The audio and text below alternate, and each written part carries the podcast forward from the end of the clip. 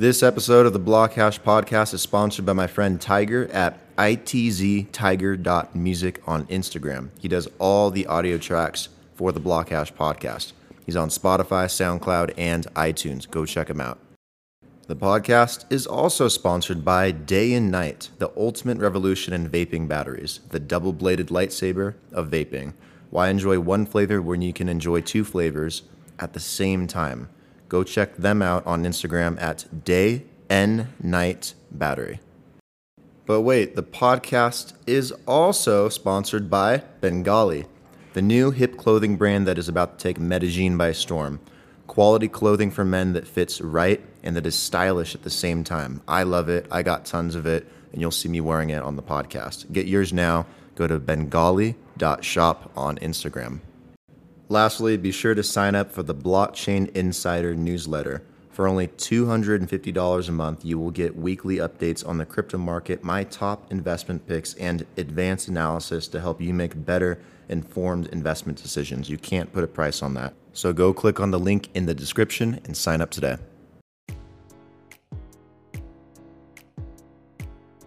What's going on, guys? It is Wednesday, July 7th, episode 151, and today I have Nithin Palavelli, CEO of Rubix.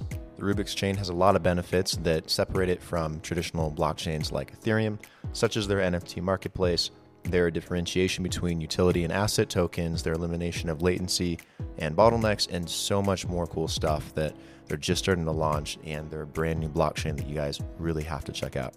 So, with that said, be sure to subscribe and share this episode with somebody that you think would like to learn more about blockchain, Nithin Palavelli, and Rubix. Enjoy.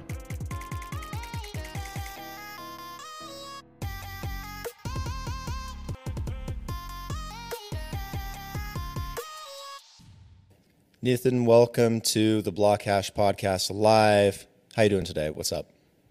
I'm doing great. Thank you, Brandon. It's been a pleasure being here.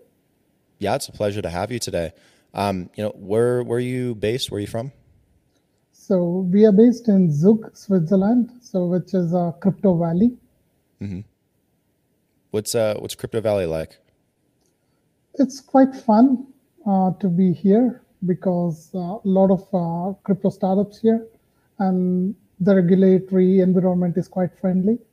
So mm-hmm. this is a place if you want to be a cryptopreneur what what's the the crypto you know regs like there? I, I know that crypto is treated like currency still, right?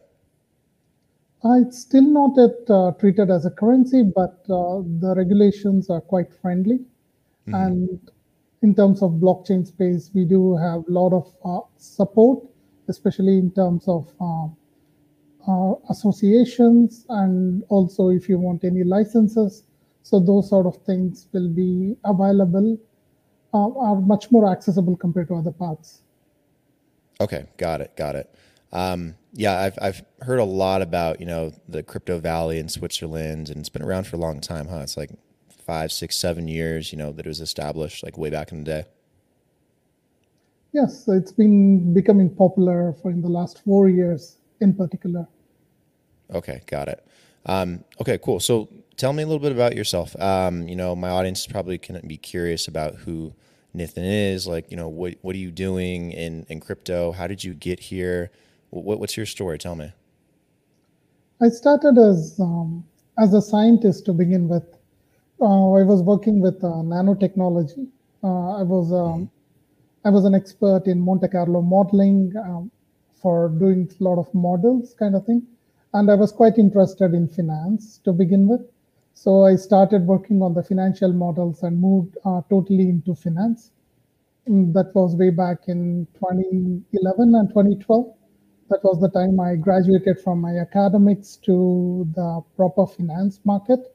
And I have been in this space for quite some time working with finance and also the startup uh, ecosystem, especially in Europe and in China, where um, I, I then I was introduced into the investment banking world and started as a banker. Then started investing in many uh, projects, uh, started from startups all the way to the IPOs and also the post-merger mergers and acquisitions. That was the thing I was doing, but still my heart was uh, with modeling and also doing research. That's where the whole passion was. And then the crypto boom came in in 2017. That was the time we, as an investment banker, started investing in them and learning how beautiful it is, how it can move forward. So then I quit uh, my investment banking career and moved to be an entrepreneur in the crypto space and started working, especially with the fintech arena. And finally, we figured out okay, so there are several problems in the crypto arena where some of the technical challenges are still unsolved. So we tried to do as a pet project, which started as a pet project and later on evolved as a full um, mainstream project. So Rubix as a company, which is um, not very new in terms of concept, but in terms of a company, it is quite new. It's now more than four months old. But as a company, we started developing over four years till date. So several of the things which cannot be done on the blockchain, like storing the data and the transactions per second gain, these are the few things we were able to solve it. And definitely I will be able to speak more about it. And uh, in the last four months, we were able to get quite a bit of traction in with the various applications on the top of Rubix, which has been built. So it's a quick background. Yeah, so you've gone from nanotech to banking to crypto. That, that's kind of an interesting trajectory. Um, what would you do in nanotech before? I was into bio nanotechnology to mm-hmm. start mm-hmm. with, where I was creating um, Monte Carlo models for several of the silicon chips and silicon germanium for bio nano applications, where on that particular thing, my job was to create simulations for mm-hmm. the Monte Carlo modeling. So, what uh, silicon Monte Carlo modeling is something where it predicts what will happen in the next step. So, based on the previous analytics available. So, it can be applied with any uh, perspective. So, it can be applied in finance or in biology or in mm-hmm. semiconductors, in physics you can apply in various things. So everything happens in the real world, which is a three dimensional, which is more difficult compared to the finance, which is the two dimensional world. Okay. You know, I've never really thought about this, but is there a way to combine nanotech with blockchain in some way? Like, is there a use case there? Have you thought about that? Nanotech, so technically it is possible, theoretically, but uh, I wouldn't see much of uh, applications coming up with mm-hmm. because nanotech doesn't really follow the rules of physics what you have learned in the textbook most of the things what you have to learn like theory of gravity which doesn't apply in the nanotechnology what about like health data i imagine you could use nanotech you know to accumulate certain health data about yourself about others and then you know use blockchain to aggregate that yeah so healthcare data aggregation is something or data tracking is something which is quite possible. And there are certain challenges to do it. So one is uh, HIPAA compliant. That is where uh, the major concern comes in. So that was the problem with the blockchain, where all the data was publicly available on the ledger, so which is not really compliant.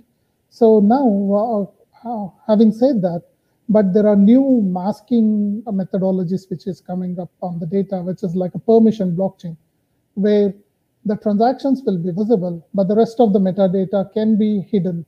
Only for the authorized parties can be done. So this particular application is something which uh, on the Rubix we can definitely do it. And we are doing it for several other applications. One application which includes uh, um, decentralized cloud.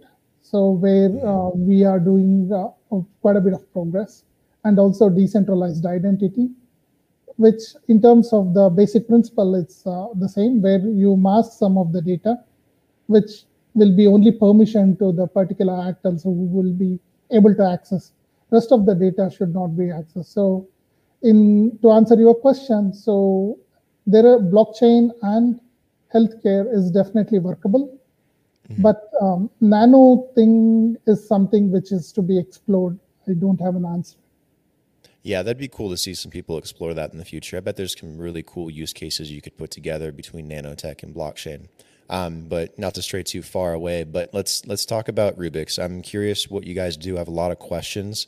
um, after digging into it. In fact, I'll even pull up the website because I just can because I'm awesome. Um, yeah, cool. Yeah. So tell me about Rubix. What what are you guys doing? Like, what's the goal? Like, what are you guys trying to accomplish? Uh, if you look into any of the blockchains, right, technically almost every blockchain has copied the architecture of Bitcoin. So whether we like it or not, almost everybody has copied it. It's a scalar technology. What um, Bitcoin is a concept which has been derived from 1950s to 1980s. So all the uh, aggregation of it, what Satoshi has done or uh, uh, the team of that particular thing, people has done is aggregating all the concepts and connecting all the data sets and the points and visualizing a Bitcoin as a concept, which is a scalar technology. But there are some critical flaws in the scalar technology where you are limiting to several things where you cannot store data. That is where, which is a severe limitation. And the second biggest limitation is the environmental friendly aspect, where the Bitcoin is a function of hashing power. So many of the other blockchains are just followed that particular path. So is there a way we would be able to solve it? That is where we begin this particular concept. And then we saw another technology which uh, coming up called IPFS, where IPFS you shall be able to store decentralized uh, de store data.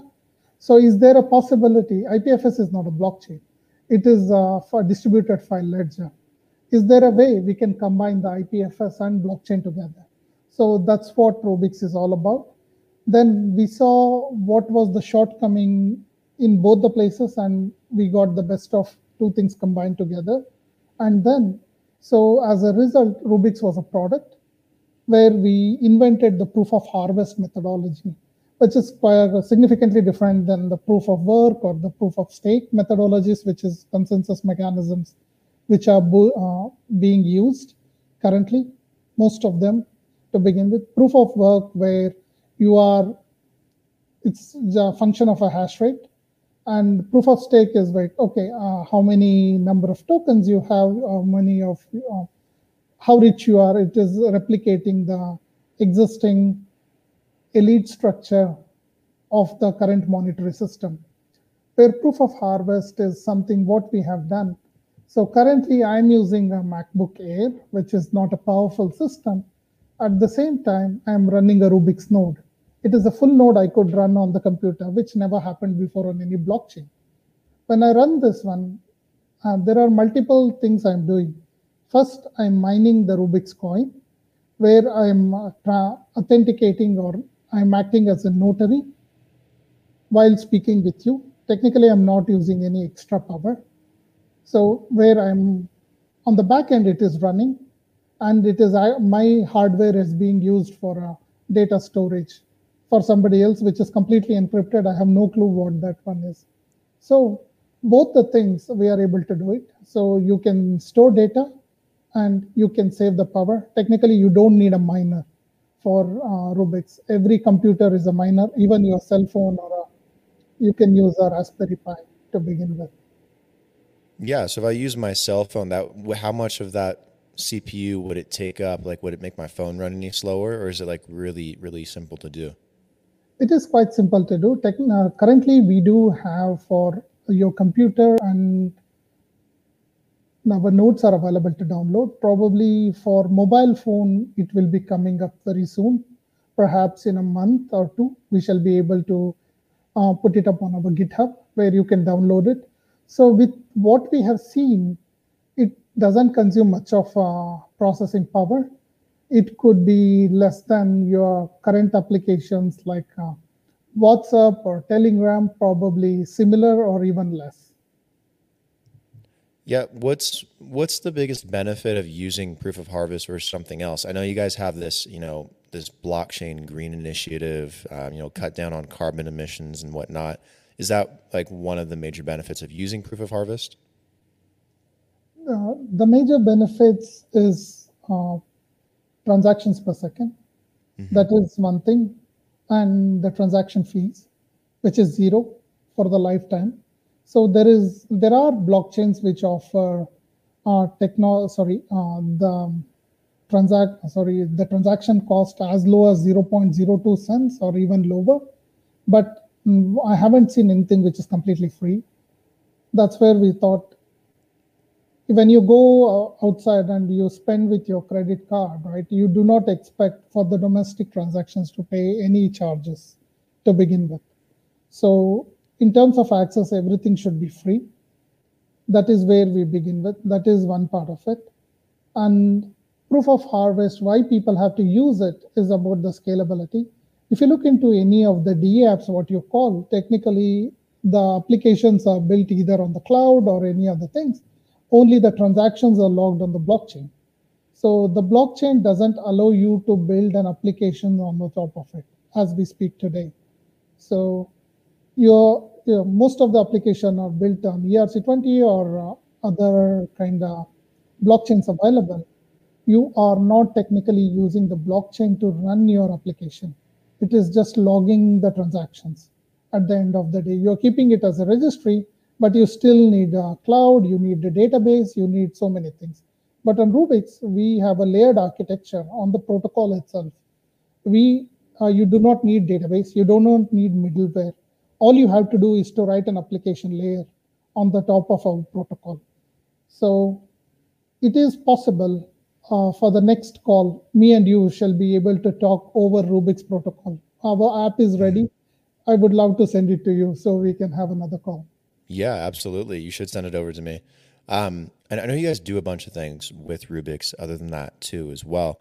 Um, one of them being the tokens. I, have seen that you guys have a differentiation in your tokens between uh, what's a utility token and an asset token. Can you explain that a little bit? Yes.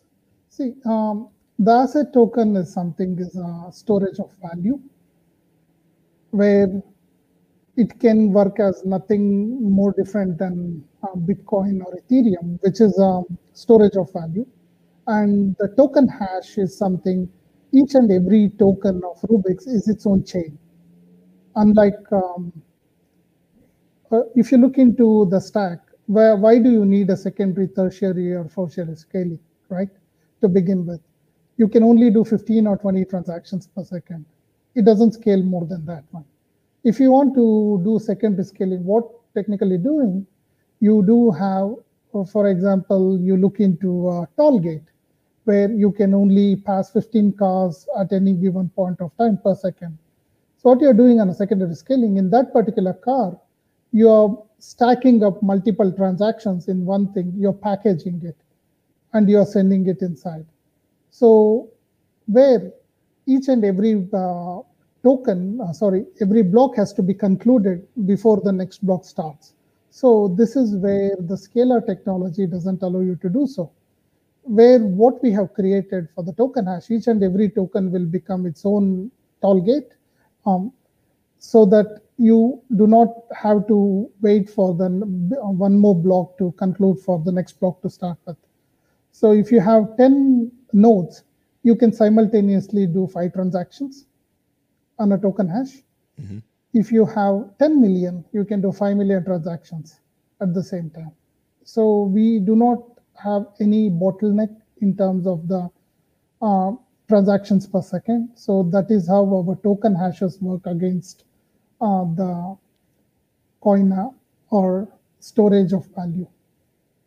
So is the asset token more or less equivalent to like an NFT, or is that like taking an NFT to a different level in terms of what you can do with it?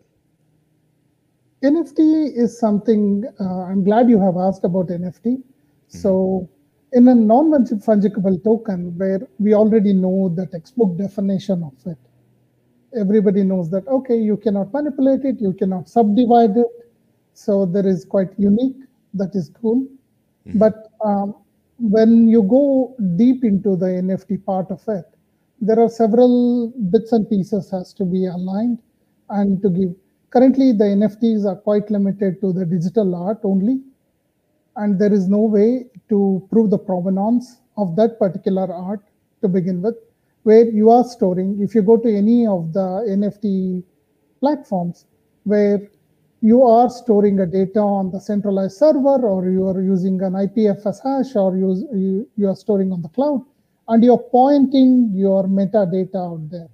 So that is what NFT is all about uh, on the other platforms, especially the Ethereum based ones. But on Rubix, you are directly storing the NFT on chain. When the NFT on chain, which is encrypted already, if you go to Rubix Market, so which is our NFT marketplace, you shall be able to see how it really works.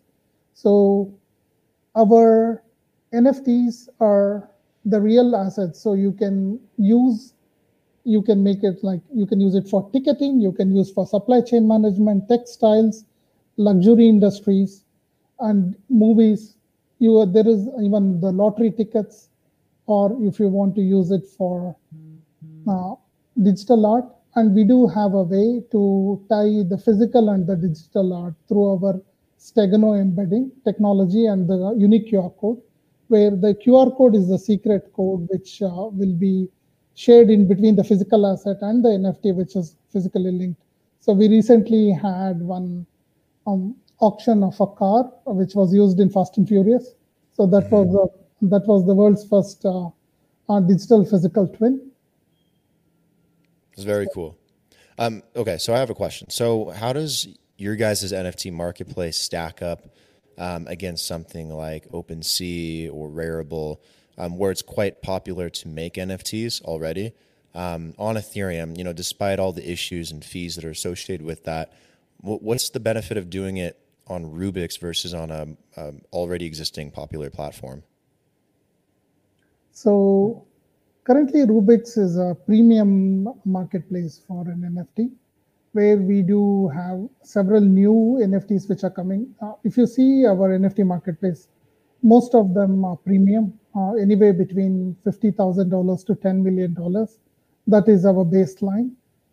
So uh, based on the network and also uh, the, based on the demand and the supply, everything with what is there on NFT, uh, uh NFT marketplace on Rubix is premium only at the moment. Whereas uh, the rest of the marketplaces are not premium. You can get NFT as low as $1 or even lower, and it can go all the way to any price. So it, those marketplaces are real marketplaces we are keeping itself to exclusive and uh, uh, premium market. So that was in terms of business. In terms of provenance and the actual value of it, so all the NFT marketplaces you have mentioned, right? So there is no way stopping you to create uh, the replication of an NFT. So you can just go right click, download the asset, and you can mint an NFT on another platform or in the same platform there is nothing stopping you. Try to do that one on Rubix, it is impossible because you can't even access the main uh, asset without the private keys. Where we have something called the hide technology, which is called high density embedding. If you can go to rubixmarket.com, so you will be able to see how the hide works. So when you click on the actual asset, the asset you see is just a blurry or some dots until and unless you have a private key impossible to access.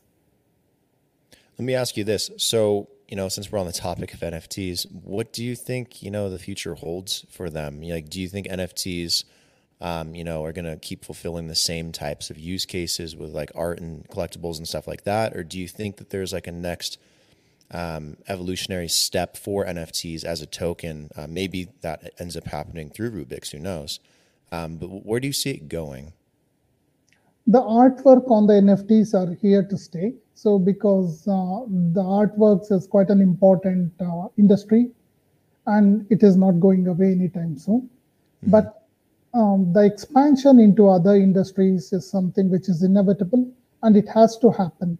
For example, uh, pharmaceutical industry, where each and every product, even the mask, we have seen a lot of uh, counterfeit products which are coming in uh, substandard and counterfeit products where you have no way to verify this particular thing is it true or is it uh, something which you can trust or not although it is coming from a legitimate source and there is no way to prove it.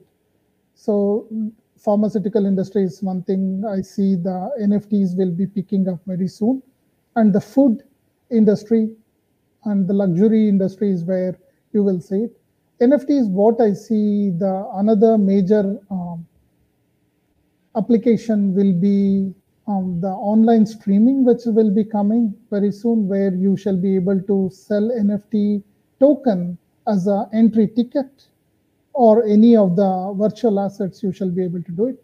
And also the regular ticketing, if you want to watch baseball or any other sport or even a movie, you shall be able to use NFT as a ticketing. And including the bus tickets or even the flight tickets, those are the places where the existing technologies are quite redundant and uh, consuming a lot of power and inefficiency. Those things could be solved. So there is a wide array of uh, applications which shall be available.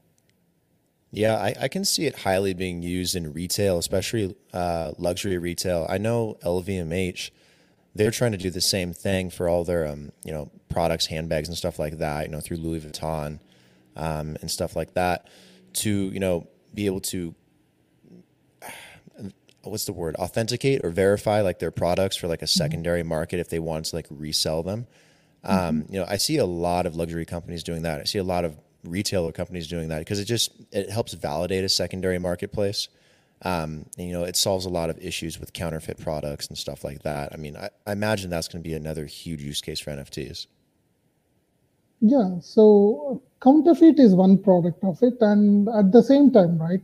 What happens is there is a chance you misplace the certificates, so you might be selling one product with a mixed up certificate too. So there is a chance which can be overridden by the NFTs. So which is application I would see uh, going forward. And counterfeits, of course, uh, which is something which is very serious. And for example, you come from United States where eight out of 10 liters of olive oil which is sold in the market is counterfeit and there is no way for you to verify. Are you really having olive oil or you're having an oil which is made up uh, by using chemicals which is something really alarming but if you google it you will know what it really is. And even honey or even saffron. So this is the real problem which has to be addressed and it can be addressed through technology yeah, there, there's a lot of issues, especially in America too. You know, it'll it'll solve a lot of problems. I'm very excited for it, and I think the future's bright. Um, you know, overall though, for Rubix um, or Rubix chain, how does that stack up versus you know something like Ethereum? Um, is you know overall is it faster? Does it scale better? Like what's like the thing that makes it stand out from Ethereum that people should consider like if they want to do NFTs or they want to create a token or if they um, want to participate in something like proof of harvest over proof of work or proof of stake. Um, you know what what separates Rubix? So to begin with, we are not uh, we are a company without any investors. So we did not take any token investments. We did not take any equity investments. So this is a pure project by passion where uh, the passionate developers and personal investments has come in from the founders, from a uh, couple of other founders what I have. They have been quite generous in terms of putting their time, money, and their knowledge base into it. So the the project which was grown from passion towards an application where we were able to get over 40 plus corporate clients uh, to give a very quick start at this point of time. So on the private blockchain of Rubik, so we have been live for over 18 months. We have over 3 million weekly active users uh, using a couple of other applications. So we are quite, uh, um, in terms of scalability, we have already proven in the private space. In the public blockchain, we went live last week. Already it has grown over 100 nodes as we speak. Mm-hmm. It is all volunteers who are coming in uh, and doing it uh, to begin with. So Ethereum is something which you cannot just download on your computer and start mining unless you have a huge stack of uh, uh, storage space and computational power and a lot of tokens you need to have to start mining or to call yourself as a validator, which is impossible. Um, a regular college graduate, uh, for example, he's, he or she, they're just starting out in their career. They don't have hundreds of thousands of dollars in their pocket So is there a way you can become a millionaire or a billionaire on Ethereum just by mining and doing coding out there? It is quite difficult or maybe next to impossible at this point of time. The question is, can I create 10, uh, when Microsoft went public uh, way back in 1980s, they made 10 million millionaires, right? So for Rubix, my dream is to make 1 million millionaires who will be using the Rubix blockchain. How can they do it? Can I de-incentivize the people with power? That is that was the biggest question we had. And we were able to do it. So on Rubix, the way we have designed is you put computational power, you put a quantum computer or a supercomputer, it is no different than your cell phone or your computer at home. So technically hashing power really doesn't matter. You will be considered just as another node. So it doesn't give them an incentive to put a huge farms. If you look into the farming of Ethereum or Bitcoin, currently it is run by businesses, professional businesses. It's not done by people anymore, which is the problem we want to avoid. That is where we begin with. Uh, that was an ideology we want to begin with. And the second part of it will be the usability, where you can build applications on the top of Rubix, which Ethereum or Bitcoin doesn't allow you to do so. Where um, to give, uh, when I say application, we have built one particular application called uh, um, online messenger, where which is hmm. called an essentials. You can make technically me and you can call with each other without having to go through any network, without having to go through any of the centralized servers. So it is completely peer-to-peer and it, it is on the blockchain, which has never happened before. Those things are something which we have already realized and we shall be happy to put everything on open source. We want other people to join us and if they call it as a revolution or they call it as something which uh, uh, bringing value in terms of the technology or in terms of the provenance, we encourage them to do so. Like like-minded people, we want them to be on chain, on board. Yeah, peer-to-peer uh, calling and messaging is a big deal, especially with blockchain. Um, I, have only heard of maybe one or two other, um, you know, projects out there that have even considered it or worked on it a little bit, but it, it, that's very new it's a it's a big deal. Have, is that like a service or a product that you guys offer now, or something you guys want to do in the near future? We are already offering. So some of our clients have already onboarded, and we have around 14 clients at the moment. So starting from the central governments to the military applications, those are the people who really need sec- secrecy, security.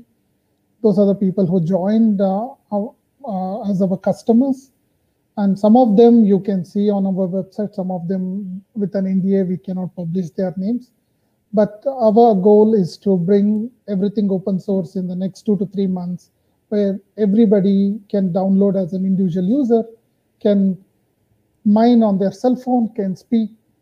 Uh, when recent changes with whatsapp where people were worried about privacy. So this uh, this is where we thought uh, we shall be able to develop the application. Building applications on Rubix is extremely easy the way we have done. Everything we have learned on the textbook, you need to concentrate on the seven layers and you need to write database, middleware, backend, front end. It's all gone. All you have to do is an application and front end. Rest of the things is already taken care. I need that application. I, I need the, the government not to look into my life so much. I think a lot of us need that. Um, that'd be a great next step in terms of communication. Um, you know, other than that, though, uh, before we wrap up the the episode and everything and the live stream, what's the the roadmap look like for Rubix, You know, the rest of the year. Do you guys have anything on your timeline uh, that's scheduled that's public that you want people to be more aware of, um, or anything that you can announce, or or would you want people to to keep in mind? Yeah. So we just went live last week. That is uh, that is the mainnet which is already live we want more number of people joining us in terms of uh, as a miners as application developers we want them to engage and build on the top of it so the good news is we already have significant interest coming from very good quality developers and also the institutions from across the globe so one of the institution is planning to build um, the communication layer for their existing clientele. This is something partnership which is exciting, which we are getting at this point of time. That will be announced. And one major basketball team uh, in United States, uh, their marketplace will be coming on Rubix. This will be a new announcement. I cannot reveal the name until the press release goes out. Mm-hmm. And after that one, uh, we are also coming up with a decentralized finance application where for the first time you are able to include your digital identity to your wallet. Till date, it wasn't possible. When most of the wallets were, yeah, if you include a KYC AML, it is going to be centralized. You cannot have a decentralized wallet, decentralized uh, way to do it. Um, to have a KYC AML approved wallets, which was the biggest problem even for all the CBDC developments. So that is the game we have already cracked. That will be available probably in three to four months down the line. So this is something which uh, we are quite excited about. Geez, you guys got a lot of stuff going on, huh? a lot of cool stuff coming up. How, how, can people keep up with all that? Do you guys have a, a Discord or a Telegram or a blog? We do have a Telegram and uh, we also announce on Twitter, LinkedIn, and we do also have Facebook channel. Mm-hmm. Telegram, of course, uh, it is there. And more people are Where's the best place to go? Best place, Telegram or Twitter, or the for developers, it's GitHub. Okay, cool, excellent. nathan thank you for taking the time to come on the podcast today. Really appreciate it um, and you know dive into all the many things you guys are doing with Rubix I'm very excited to see how that all shapes out this year. Um, and yeah, thank you for taking the time. Thank you, Brandon. It's been a pleasure joining. Thank you. Absolutely. Pleasure to have you on. Uh, feel free to come back on in the near future. I definitely want to hear more about the, your updates. Perfect. Thank you. Bye-bye. All right. Thank you. See you soon.